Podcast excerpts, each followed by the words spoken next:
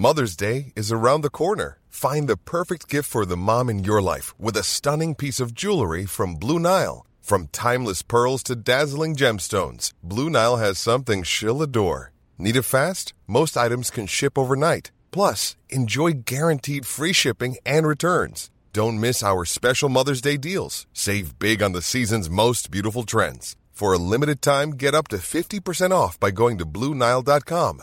That's BlueNile.com. Wow. Nice. Yeah.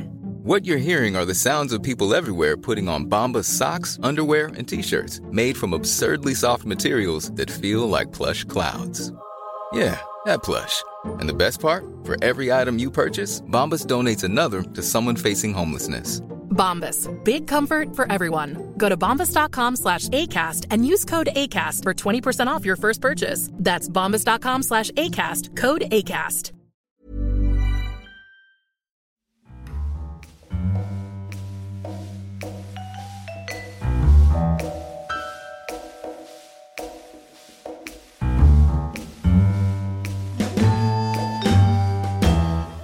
Hello and welcome to another edition of the Curzon Film Podcast. This week we will be talking about Insyriated, which arrives in cinema screens and on demand this Friday. And we've also got an interview with the director of Insyriated, Philippe Van Leeuw. I'm Jake Cunningham, and with me, making a return, is Sam Howlett. Yeah, I feel like uh, Cooper have just I've just emerged from Dougie Jones finally. If that happens, Spoil- yeah, Which that Um, may not happen. yeah, that definitely may. I mean, I'm not even sure if it did happen. If I'm being honest, so um, yeah, so it's good to have you back. What have you been up thank to? Thank you. Uh, I've been finishing my dissertation, Jake, and having a really fun time doing it. Yes, many words. Many, many words, uh, many long hours. Started again a couple of times. Just, just yeah. Really re- recommend it to everyone. If you've got any free time in your hands, just write fifteen thousand words Yeah, on something that you're vaguely uh, confident with. yeah, just just vaguely confident. That's, That's, all you need. Yeah, like A glimmer so any struggling writers out there, just like just think, I think I know what I'm talking about. And then just do it Yeah. until you've reached the word count and then stop mid word. Wait, so at that, where does that stand? So is your word count fourteen thousand? If your words four, if your word, if your word count is fourteen thousand nine hundred ninety nine, and you're like halfway through the word and and it's just a n, you got to stop. So, so you're you saying that the last word of your dissertation is just and. And yeah, yes. What's wrong with that?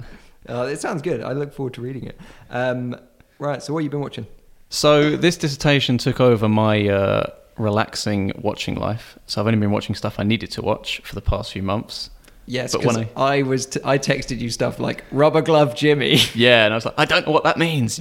So I finally, so I finished last the end of last week, and I've had like five days. Okay, I'm going to finish Twin Peaks, and on Monday I watched, I think five episodes. So I'm using my time well these Yes. days. Uh, I watched five episodes and finished Twin Peaks: The Return. Well, And uh, I mean, it, it, it, there was 18 episodes. It had it, it started and then it finished. Yeah. That's all like, we can really say about Twin Peaks, I think. Yeah. I have begun thinking of it as not to give spoilers. Yeah, we'll avoid. really. We can just talk about it in broad strokes. I yeah. think. But I think of it as episodes 1 to 17 Mhm. are a 17 hour long film, Yeah. and 18 is that film's epilogue. Okay. Because it, yeah, it, it- you kind of get two conclusions, really, don't you? Yeah. You get episode seventeen, which wraps things up, perhaps more neatly than I even expected. But because it's the penultimate episode, Yeah. it feels you all you instantly know it feels a bit off. It feels wrong. Why would it be Something's wrong. up? Yeah. and it wraps up quite quickly in a way, Yeah. considering that a lot of plot points have been dragged on. Considering it's been 17 hours. Yeah, yeah. But for them to wrap everything up in the way it did, it felt quite quick. And then you have yeah this kind of epilogue, which seems to me almost like the start of a new yeah. thing. It, it almost feels like episode one of season four. Yeah, which probably will never happen. But Yeah. The, I was talking to someone about this, and there was, we were saying, oh, with the like critical and fan Yeah. reception it's received, you'd hope that Lynch would think, oh right, I'll do four. But obviously, we're not David Lynch, so when he doesn't people, think like a normal human Yeah. being, so he's not going to think that way at all. So when everyone suddenly tells you to do Yeah. something, what does David Lynch do? Not do that. Exactly. Well, I know a position of um, director for Star Wars Episode uh, Nine has just opened up, so I'm sure he'll do that. yeah, I've, I understand David Lynch loves porgs.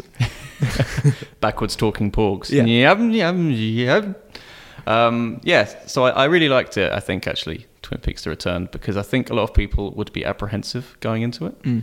um, but I think it did something that we didn't expect it to do, which do something new, Yeah. really new. Yeah, I think when you like it really, in a way, like uh, it's a shame to lose the real soap opera yes of the original series, but this like when you like post Lost Highway, when you look Yeah. at what Lynch has been making, He's given up on narrative. yeah, this It's is not dream, isn't interesting dream him anymore, narrative, yeah. isn't it? And this very much feels like a creation of his for the director he is now. Yeah. And I think that's what ultimately we'd rather see, as Twin Peaks was a creation of his at yeah, that time. Exactly. And there, wa- I think there's there is enough sort of um, sentimentality in it to please people that loved the narrative of the old Twin Peaks. There, I think there's just about enough of it there. Well, and he manages to really, I think, the thing that annoyed people for a few episodes at the start that now is almost universally loved is Dougie Jones. Yeah. And Dougie Jones has his own story, and Yeah. that's and people are really going to cherish that, and that's got the it's got the melodrama and the romance that Yes. was for me maybe missing from a few episodes because that was something that I, I loved. think it missed it missed heart occasionally, and there are there are times when it has that, which almost make you miss it even more. Mm. You think, why isn't the rest of it like this? But then you think, no, you, we shouldn't be given what we want.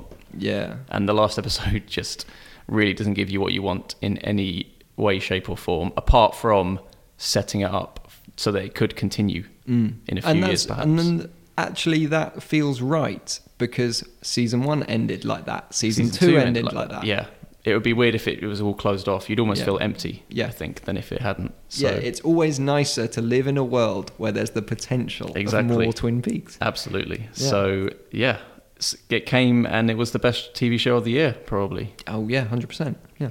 So well worth the hype Mm. in the end. Uh, what have you been watching, Jake? Uh, well, right on time. I, I watched Christopher Nolan's new Speaking film. of current hype, yeah, I watched Dunkirk, and uh, I I've been saying for weeks and weeks like, Yeah. oh no, I'm gonna gonna go IMAX. I'm gonna do it justice. I'm gonna do it how it was meant to be seen. Yeah. But then it ultimately reached a point where I thought, well, shouldn't this be good regardless of how I watch it anyway? Mhm. And so I saw it just in a in a regular screen, Yeah. regular sound, nothing special with location wise in that respect.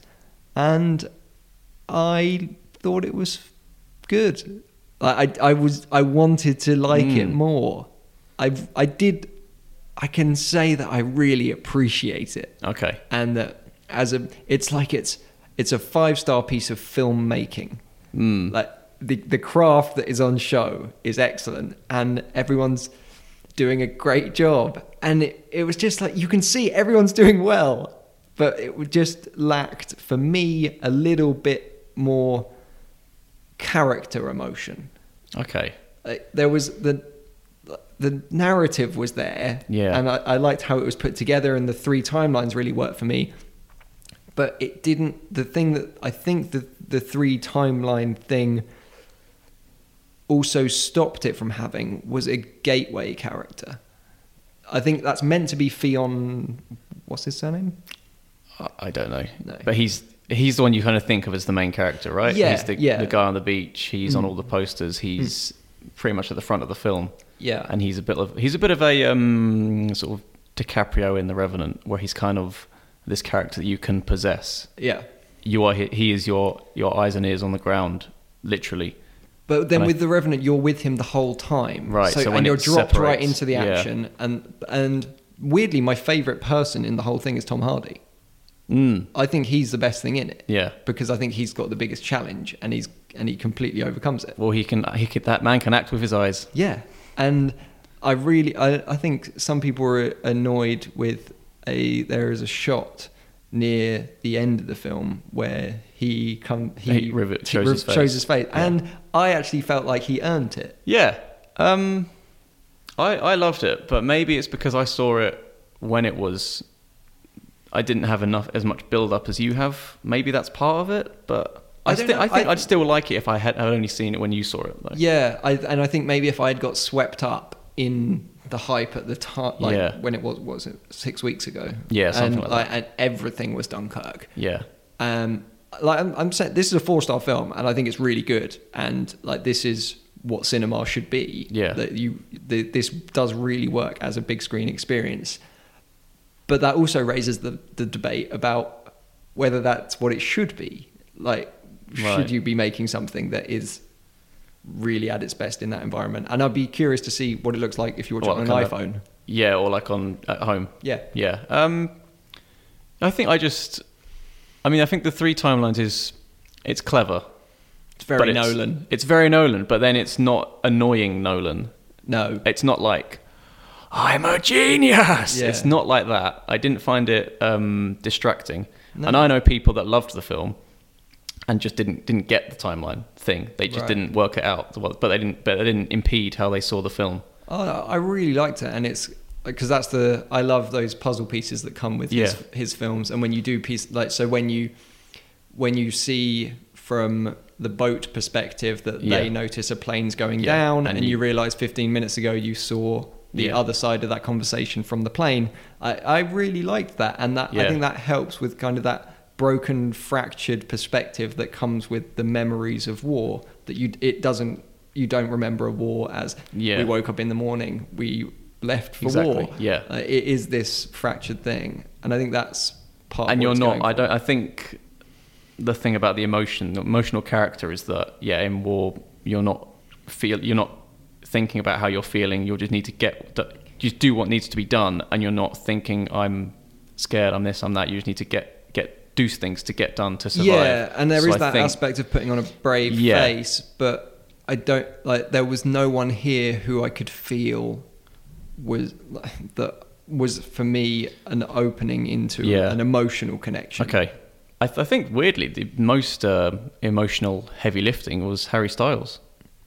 Yeah, I think And I he's, think he's he- perhaps the most complex Yeah. in the last moments of the film. Yeah, which is, and I think that could, you know, reading out that speech could have been done really badly Mm. and could have been really on the nose, really ham fisted. But I think it's done really well and it's done just at the right moment. And I did cry.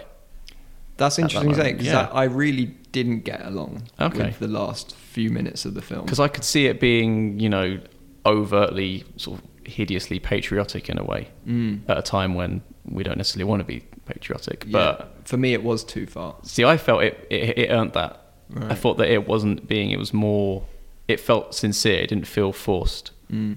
But That, uh, that's weird because yeah, again for me it was the aspect of it feeling Yeah. forced that it was Okay. shoehorned in, and I kind of there was there's a bit where we see Mark Rylance's character kind of just go like go into a crowd. He just Yeah. like his, he just says bye. Okay. And then goes into a crowd, and it's a really short cut, and it's it doesn't linger on him or anything. Yeah. And I thought that should have been it. That it's just all the characters should yeah, have just been just dis- disappeared. just go. Yeah. And I think that would have actually had more impact for me because then it makes you think this was so many people. Yeah. Yeah. Yeah. Um, but there we are. That is that is Dunkirk and Twin Peaks, which obviously. Well, join us next week. um, but talking of people, I suppose putting on a on a brave face Mm. uh, amongst a war zone, uh, we must talk about Insyriated, which is uh, Philippe Van Leeuw's new film. Uh, so it, we say new. It premiered at Berlin Film Festival in 2017 this year, so nine months ago now. February, I think, wasn't it? Yeah. Berlin. and it won the Panorama Audience Award. And I think we had already discussed it on this very podcast. We have. You can uh, go check out our archi- archive on iTunes and SoundCloud, and it will be uh, the Berlin Festival Review Roundup show where uh, Kate and Damo discussed it. They both liked it. Yeah. Um, and this is talk like has a link to Dunkirk there. In that these are tough films to say that you like. Yeah, because they're so kind of um, I don't know, is harrowing the word? They're kind Mm. of they're tough.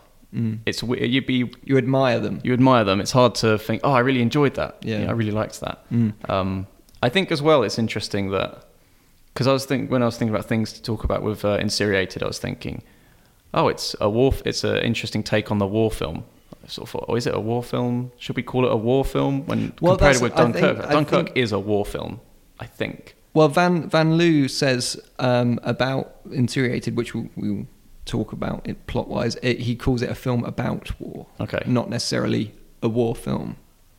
Um, and why do you think that is?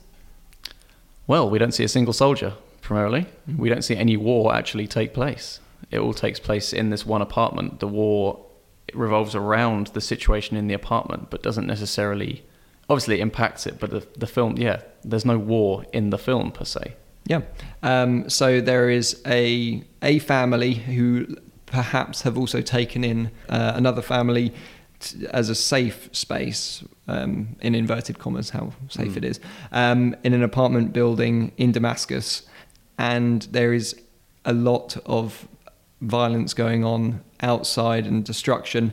And for anyone listening that um, would I just want a warning there. So we will talk about um, yeah a lot of violence and war and sexual assault in this episode. Um, so if you would rather stop listening, um, go ahead. That's absolutely fine. And so we we begin the film with these three. There are three shots. Um, one of an an older man who then who's smoking and looking out a window, who sits down in a chair and kind of and it, the camera shows his really nice library of books. And then we see uh, another character go over to a water tank and then fill up a glass and splash her face. And then we see some kids as well. And going into the film, I, um, as I try to do with the podcast ones, go into it with as little information as I can. Um, I thought, oh, this is kind of maybe this is uh, we get a few different perspectives of uh, the Syrian war from a few different uh, locations and characters. And then the following shot after these three introductory ones is a tracking shot that goes through the house, and you realise that this is all the Yeah. same group of people. Yeah, you realize this is and this is the film that we're not really going to be leaving these people or this this space. And it's a really nice introduction. So it kind of pulls the rug from under you about what you expect you're going to watch. Yeah, definitely. And so we have this other family who are uh, with a newborn who are also staying in the family home, and so we have we have a lot of people here. We have uh, the I suppose the two leads are the are Um Yazan played by Hiam Abbass.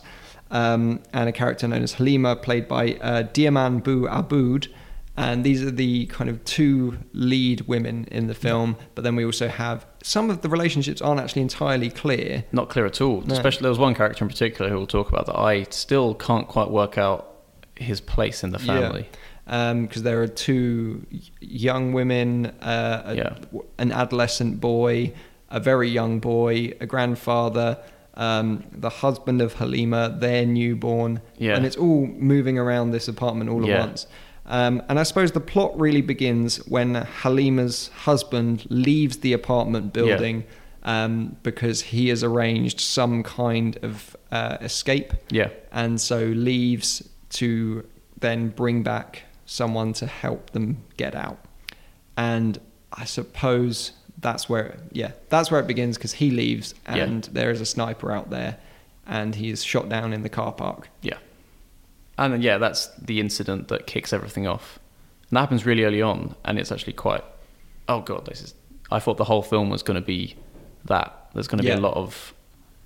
I thought the sniper was going to. It was going to be almost a sort of action thriller in a way, about Yeah. they have to leave while it's a sniper. Yeah, But and I'm you- glad it didn't go down that route. And it, you, you, it's it's quite nice because you you feel like with these films that's the looming threat yeah, that's always going to be there, and so it's nice that that happens very quickly yeah, to leave you with the characters for 80 minutes Yeah. and to actually really Absolutely. get into the dynamics of this this family and their relationships. And so the, the one of the characters sees this sniper attack. After disclosing it to uh, Umyazan they decide to hide that information from Halima the chap who's been shot's wife and so going on from there we end up just in this house as this kind of secret burns away. And then at another point, people break into the house as well. And yeah, I suppose that's it's it's there's not a huge amount of story here. No, I think that's enough you need to know really going in. Okay, so uh, as promised, uh, I sat down with the film's writer and director, Philippe Van Leeuw, to discuss the ins and outs of the film. Enjoy.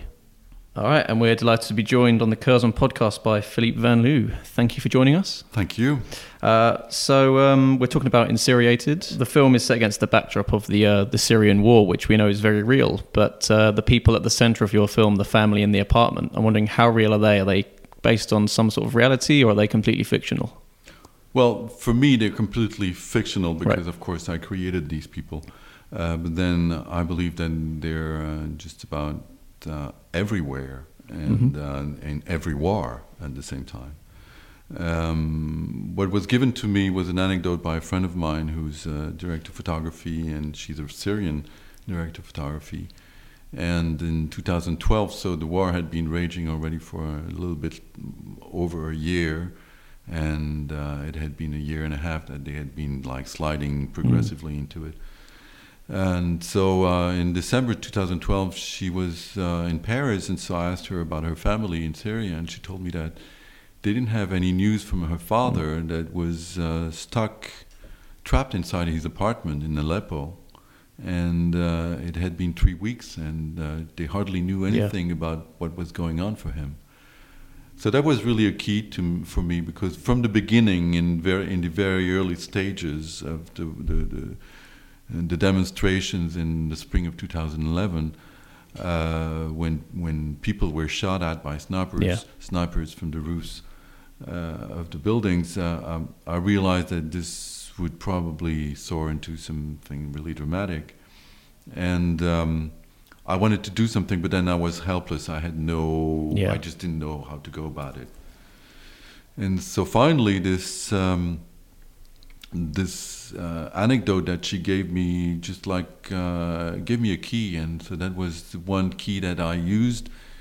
Just figuring this man inside his apartment gave me the idea of like placing other people in there, uh, and mostly women, because I Mm. believe that in times of war, Sure. it's mostly women that are left uh, behind. Men Yeah. are generally away, in a sense. Okay. Um, and your your previous film as a director, The Day God Walked Away, it also ha- shares with Insyriated this idea of looking at a conflict, but not from the point of view of a soldier, from the point of view of a civilian, civilian Absolutely. women. Um, can you talk about why you feel like exploring national crisis in this way, rather than through the soldiers, but looking at sort of the people who it affects, rather than the effectors in that way? Because um, heroes don't really interest me, that's one. Uh, but I'm very interested in ordinary people Right. because they, I belong to them. hmm I'm, I'm myself an ordinary person. Yeah. And uh, what would I do if I was placed in a situation like that? That's one. Then the other thing is that I believe that um, when we place when when we're facing a situation like this and we're not a fighter, we're not armed, we don't know how to cope. Mm. We find ourselves making decisions that eventually are um, um, uh, that are the results of our, I mean, that are guided by our instinct mostly, Yeah. and not our reason. I mean, would we, if we start reasoning in some situa- some of these situations, we're dead. Right. Okay. sense. And so the instinct of survival takes over, your body takes over at some point, which leaves you with um, these very irreconcilable situations sometimes where you find yourself guilty Mm. of having done what you just did, but then there was, was there any other way? Yeah. of Okay. acting. So uh, that's that's at the center of this film. I think it was at the center of the other film Yeah. as well. Absolutely. And so that's been a preoccupation of mine. I, I must Okay. say, I realized that. Yeah, and um, I mean, I've seen the film being described as as a war film, but there isn't any actual war per se in the film. I mean, what do you think of it being called as a war film? It's not a war film. It's a film about war, Okay. and that's I mean, to me that makes a big difference. Yeah, absolutely. It, uh, it's a, it's. I mean, the war is there. It's everywhere. It's all Yeah. around them, um, and, uh, and and and and we see how they cope. We see how.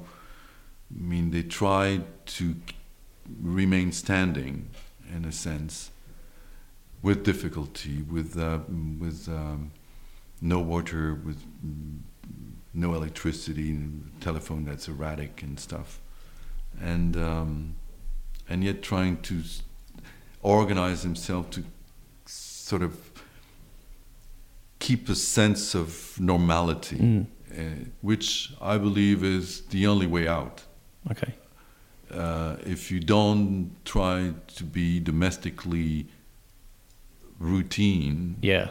uh, in, in this kind of situation, and you let go, you let yourself drift into something that is Right. abnormal, then you become crazy. Yeah, and you have that in the film a lot. Like they're constantly cleaning and dusting Absolutely, and cooking, and yeah. the kids are playing, and there's a really nice relationship between the the grandson and the grandfather. But Yeah, he kind of when he and- kind of pricks him, and there's that. And for instance, about about the little boy, I mean, isn't it extraordinary how he copes with it? Yeah. In a sense, because he's uh, he's a young boy and he can just like switch off Yeah. the anxiety at points because he needs that. And it's a question of it's also a question of body language, I guess. Sure. Yeah, it's like seeing you know war through the eyes of a child. They have to. Yeah, they turn it on and off. They don't react the same way we might, for example. Yeah. Um, and in um, in your previous film, The Day God Walked Away, um, you look at the um, Rwandan genocide several years after it happened, but the Syrian war is is still ongoing.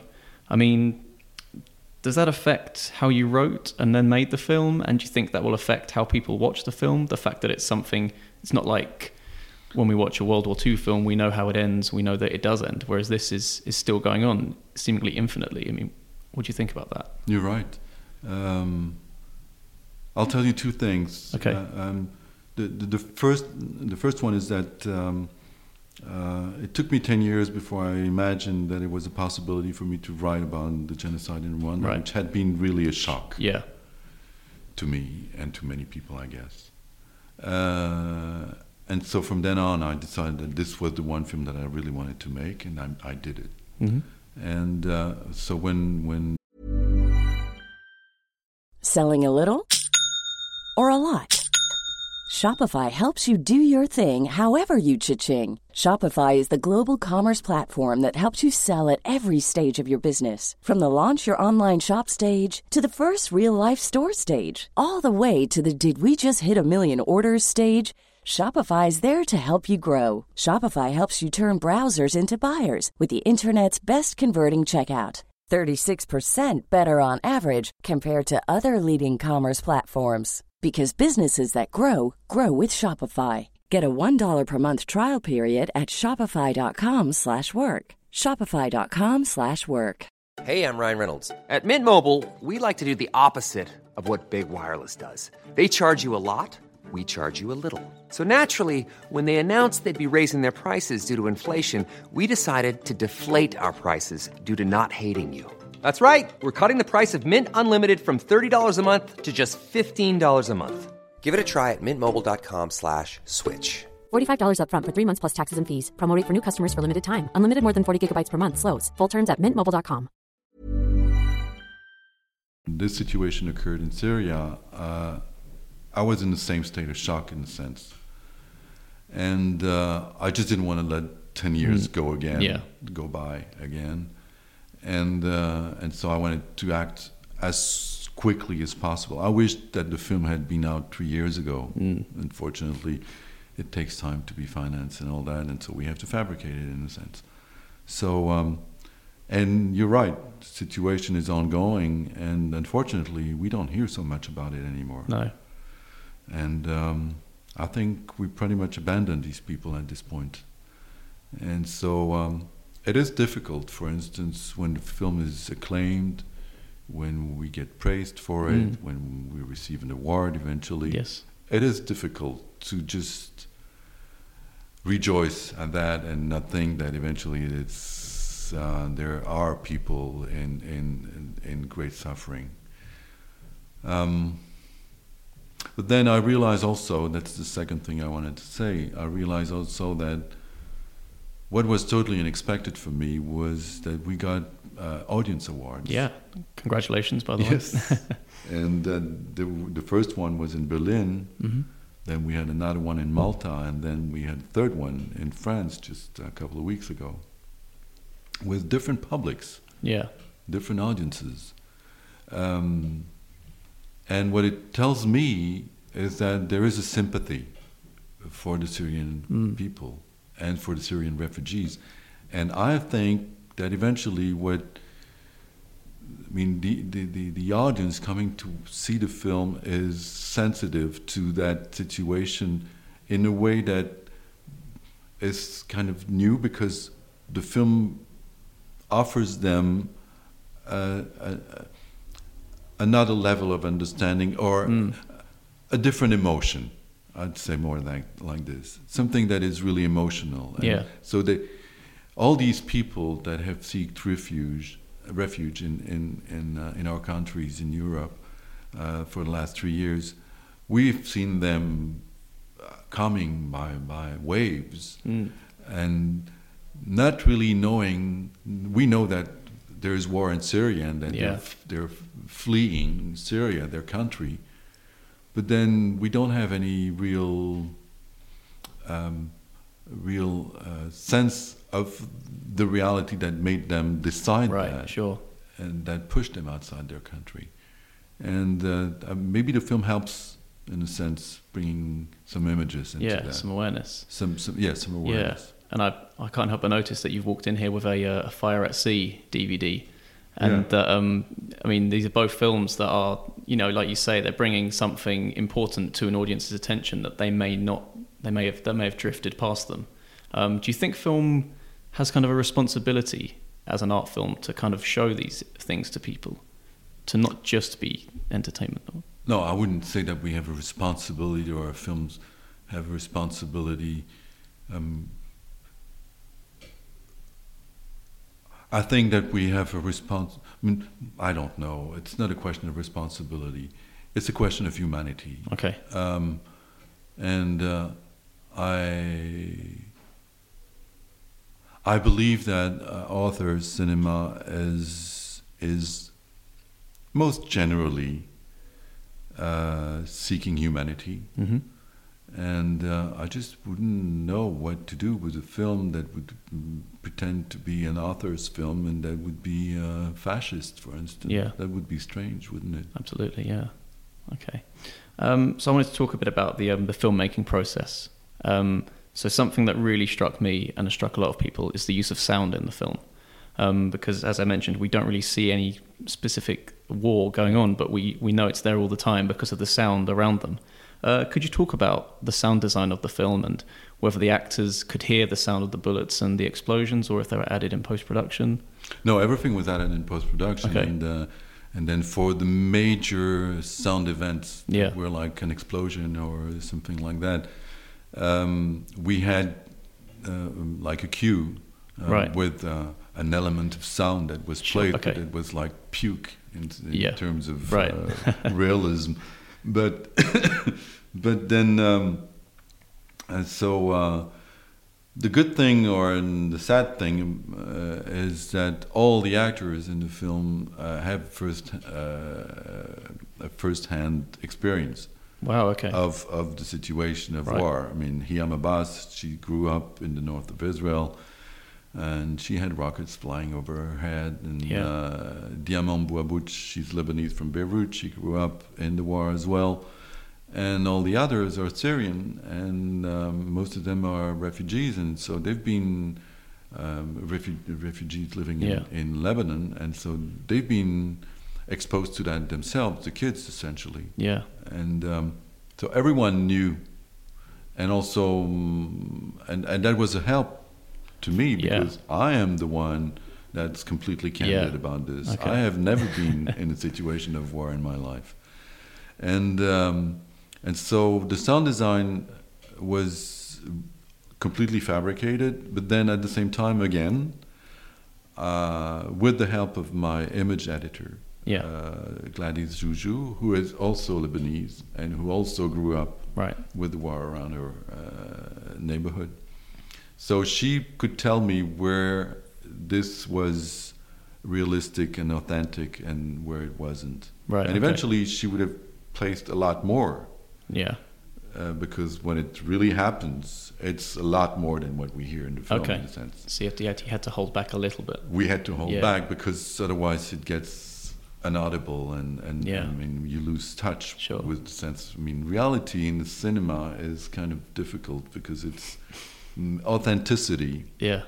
and uh, finally it's something that is uh, yeah it's tricky in a sense but then there's another thing another aspect to that which is um, uh, that as in the first film i tend to use sound much more than image Mm.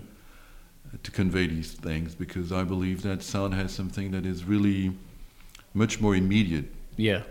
Uh, on our on our uh, senses, and so subconsciously uh, we we we hear sound. We de- we don't have to to read it. We don't have to decode it. It's just instantaneous, Mm.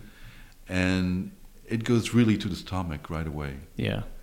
And so that's really important to me because that's that's what I'm trying to to work on, and and uh, I don't have, and I don't think I would like that to have the means of fabricating a situation visually. Mm. That would be a situation of war. It's not. I, I don't find that so interesting in a No. sense. Okay. I find it much more interesting to actually what is, and it happens also in in the uh, in the rape scene. Mm. Uh, when we are in the kitchen Yeah, I was gonna bring with that up. those people Yeah.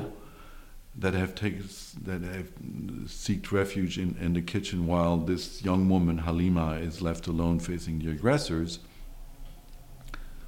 I find that it it is more painful for the audience to listen when we're Yeah, in the in the kitchen than watching her Yeah. being beaten by those two guys. Yeah.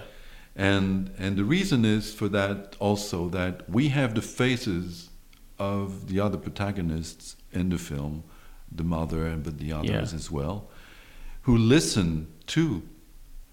And and and what we read on their face then is coming together Mm. with what we listen wh- what we're listening, and that's really that's really strong. I always find that a silent face comes with a better sound. Yeah.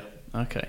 And even um, in what we see of the the rape scene, it's all close. It's all close up on Halima's face rather than you know like a wide shot showing it. So again, Yeah. even when we're there, we can. It's still the sound that really gets us. Absolutely, absolutely. Plus, at the same time, I think that the only uh, way to deal with that situation for me as a filmmaker and being sort of uh, respectful of the dignity of that Mm. character uh, was to be on her face and was to be Yeah. all, at all time with her.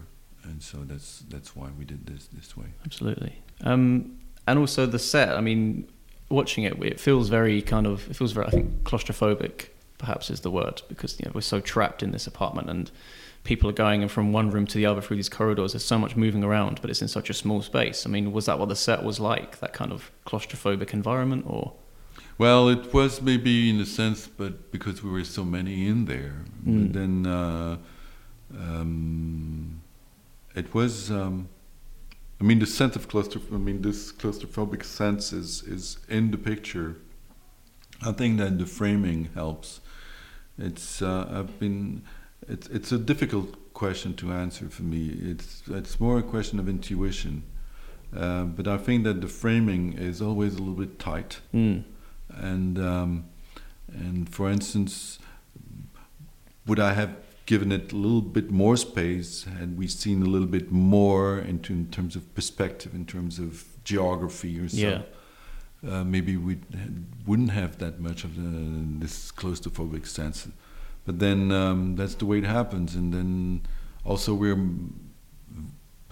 well, yeah, we're like we have all these walls that are right there, and then all the, I mean, and the faces mostly. So it's uh, it's complicated. I just I just I just can't really. I mean, I think it's more intuitive than. Yeah. than sure.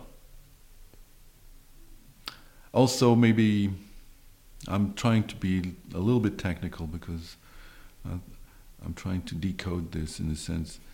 Um, my the the, the lenses uh, that we used, the focal length we used were normal focal length, Right. and um, uh, that are comparable to the eyes view, and so um, the camera is always strictly being with the people in a way that would be if we were at arm's length of the Yeah. character in a sense. So that may give a sense of it. Okay. Yeah. I'm just Yeah, sure. Philippe Van Leeuw, thank you so much for coming on. Thank you. Thank you.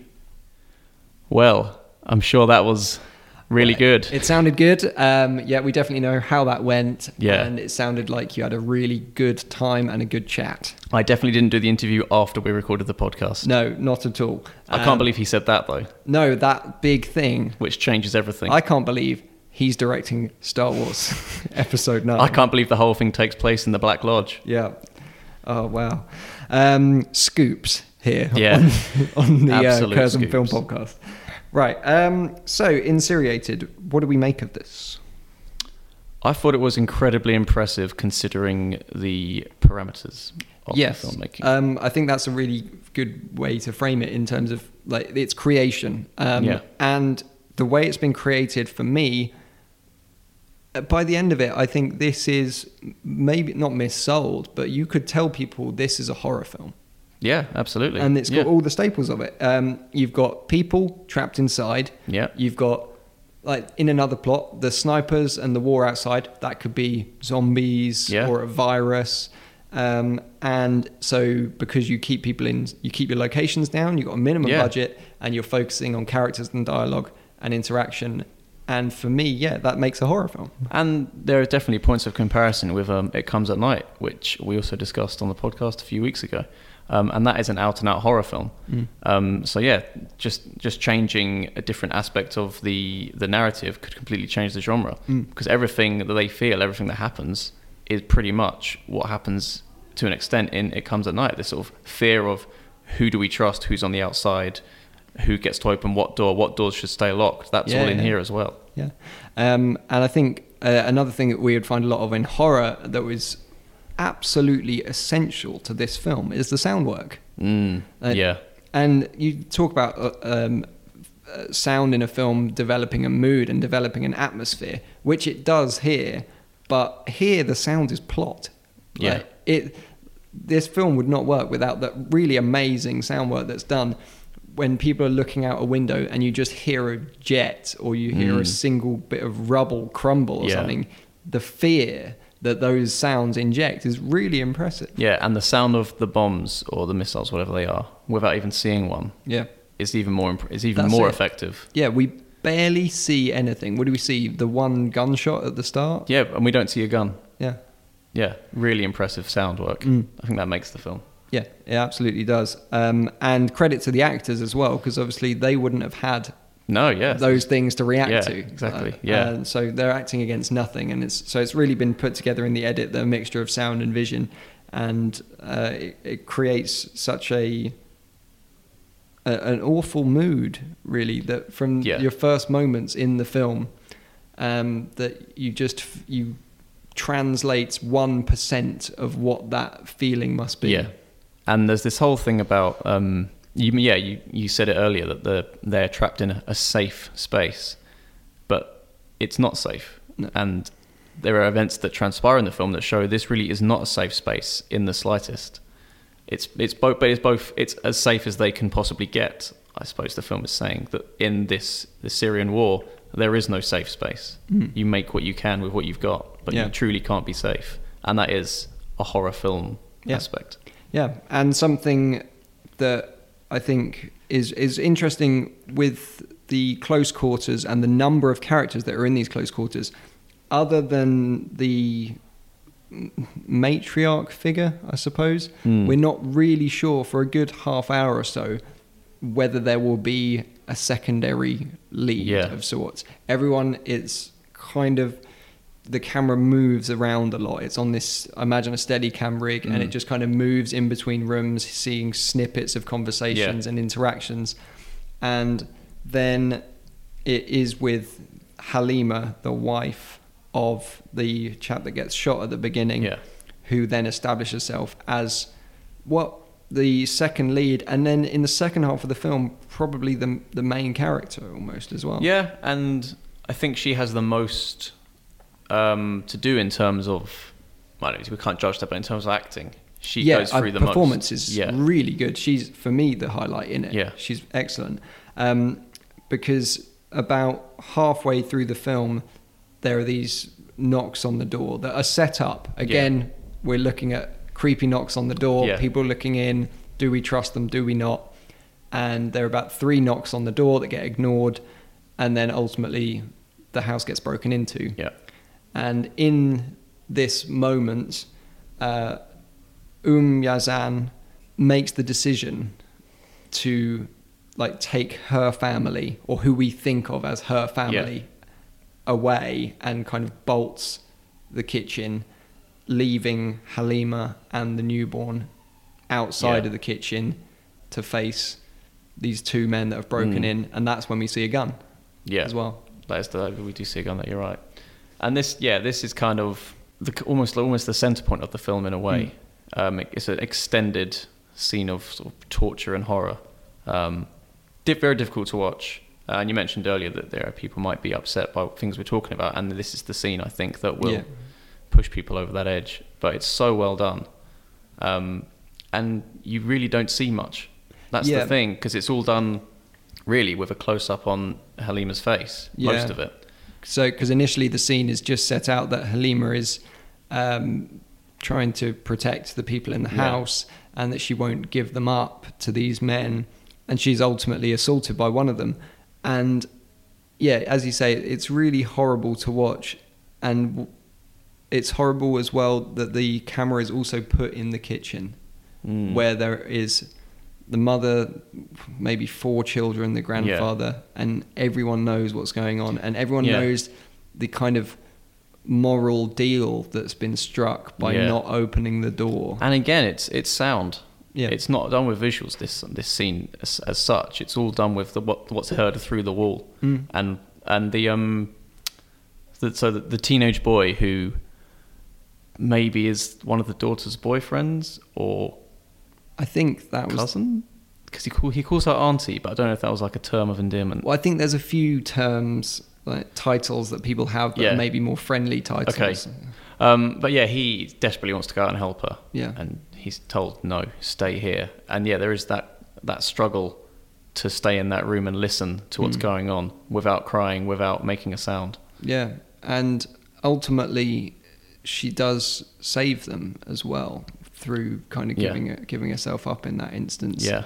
and when you look at her in that moment, you think this she's her performance is already so impressive at just Yeah. how horrid she must be feeling at this Yeah. point and the kind of grief and anguish and anxiety that is already present in the situation on top of what's just happened and at that point you just you almost feel like just don't say anything you can't Mm. Yeah. There's nothing you can do. yeah Um, something I find really interesting with the film as a whole, and this is to do with um, the war itself. This is a war that is still going on, Mm.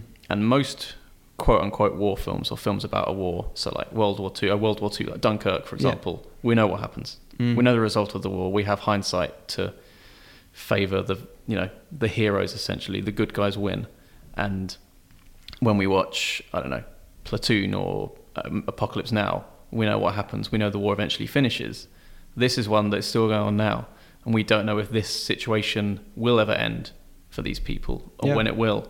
And also, they we don't know like because it's a, it's a com- it's a complicated war. It's a multi-sided war. that's it we but don't these know guys where that anyone is these guys that come into their house, we don't know what side they're on, who they are, what if they're soldiers, government officials. Yep. I mean, they're certainly not dressed like soldiers. They're just dressed like normal civilians. Yeah. But yeah, so in that way, it's not a normal war film because we don't have we don't have the benefit of hindsight. yeah We're watching and it. every bullet and every jet and every bomb at no point does anyone allude to who could be Yeah. firing it Exactly. Yeah, we do. Um, this family seemingly don't have a stake in this war. it's not like they're a you know they're an invaded country that are waiting for someone to come and save them or anything like that. Yeah. It just it does seem it seems kind of hopeless for them. Yeah, that's it. And I, something that's admirable in it is the way that they just people try to try and get on. Yeah. As well, there's a really lovely line um, where uh, Hiam Abbass's character says, "Now some more dusting, then lunch." Yeah. I think that's it. Like that's Yeah. what you're getting through things. You, Yeah. That's it. You're surviving by giving yourself the thing to look forward to is Yeah. is lunch, and that and then the scene when they do have lunch for a few seconds before someone makes Yeah, a they- scene. I think this is a moment of peace. Yeah. Don't they don't they laugh or something about something as well? Mm. Yeah. And there's also kind of little dramas within this surrounding conflict, like Yeah. when the uh, the boy like sticks a pin in his grandma's Yeah. grand, uh, grandfather's ass. Yeah, That's Like really funny. Yeah, Yeah, and he chases him around the house. So there's just little moments like that that kind of show you that this is essentially what we think of as like a sort of you know low budget family drama. That's exactly it. Yeah, and then then you suddenly you're in another Yeah. film. For, you're in like the Squid and the Whale Yeah. for a, for a sec- seconds, and then Yeah. the sound comes in again, and you remember everything that's going on. And I think the actual set decoration of the home is really interesting because when we look at in in a lot of uh, films about war, a home of that is at the center of a Mm. bombed area will traditionally not be a kind of middle class home that is furnished with a well a library sized bookshelf Yeah. and And a uh, mate. yeah and Yeah. a big table Yeah. and there's I think that was actually really interesting way of presenting war affecting a lot of people as well Yeah, definitely. and not that I liked the film, but I think the the story in the Kite Runner Okay. similarly looks at someone who is really quite wealthy and just how war in this respect. I know a lot of the time this is not the case, and Yeah. it will predominantly affect people in a different um, class, but this just is just sweeping over everyone. Everything. Yeah, everyone in its path. Mhm. Yeah. The film that it reminded me of a lot was um, Under the Shadow from last year. Right. So obviously they're totally different wars. I mean, Under the Shadow is set in uh, Tehran during the Iraq-Iran war, but they're both about a essentially women in charge of a family while war surrounds them. And in Under the Shadow, she's ultimate, she's the last one in the this apartment block, like in Insyriated. Hmm. And Under the Shadow has this kind of supernatural plot going on as well. But in both of them, you have they're kind of surrounded by a conflict that all they want to do is survive with their family, Mm. and they refuse to leave their, their their homes because they think they shouldn't have to. And that's interesting that these two films have come out at the same time. Well, within you know close proximity to each other. Yeah, yeah. Um, right, so we should probably wrap it up there. But if you do want to watch Insyriated and you can't make it to a cinema, do not fret. Fear not. Because if you only have an internet connection, you could watch it on Curzon Home Cinema as well. Um, yeah, so it's exclusively on Curzon Home Cinema uh, from today, or depending on when you're listening to this, it'll be on there now. Uh, and you can check that out if you cannot make it to the cinema. But if you can make it to cinema, I think that would be great. Again, for the sound work Yeah, um, sound, and that, that immersion within this home, I think would be uh, really worth checking out too. And as well as Insyriated, if you go onto Curzon Home Cinema now and you are also a Curzon member, uh, if you log in to the service, you can now access Curzon 12, which is a new service for Curzon members, which gives you access to 12 free films. Uh, they're already on there, so it's for 400 Blows, Fish Tank, The Kid with a Bike, uh, Rien ne va plus, Michael H. Profession Director, Alps, I Anna, Wreckers, The Lonely Wife, First Position, Modern Times, and Mid August Lunch are all on there and they are now all free. So once you've watched Insyriated, you can check all of those out as well. Easy. Lovely stuff. Right, until next time, it's goodbye from Sam, Goodbye. And it's goodbye from me. Goodbye.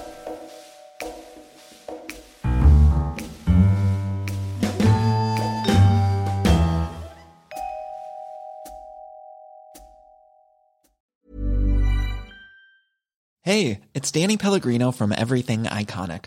Ready to upgrade your style game without blowing your budget? Check out Quince. They've got all the good stuff shirts and polos, activewear, and fine leather goods, all at 50 to 80% less than other high end brands. And the best part? They're all about safe, ethical, and responsible manufacturing. Get that luxury vibe without the luxury price tag. Hit up quince.com slash upgrade for free shipping and 365 day returns on your next order. That's quince.com slash upgrade. Planning for your next trip? Elevate your travel style with Quince. Quince has all the jet setting essentials you'll want for your next getaway, like European linen, premium luggage options, buttery soft Italian leather bags, and so much more. And is all priced at 50 to 80% less than similar brands. Plus, Quince only works with factories that use safe and ethical manufacturing practices. Pack your bags with high-quality essentials you'll be wearing for vacations to come with Quince. Go to quince.com/pack for free shipping and 365-day returns.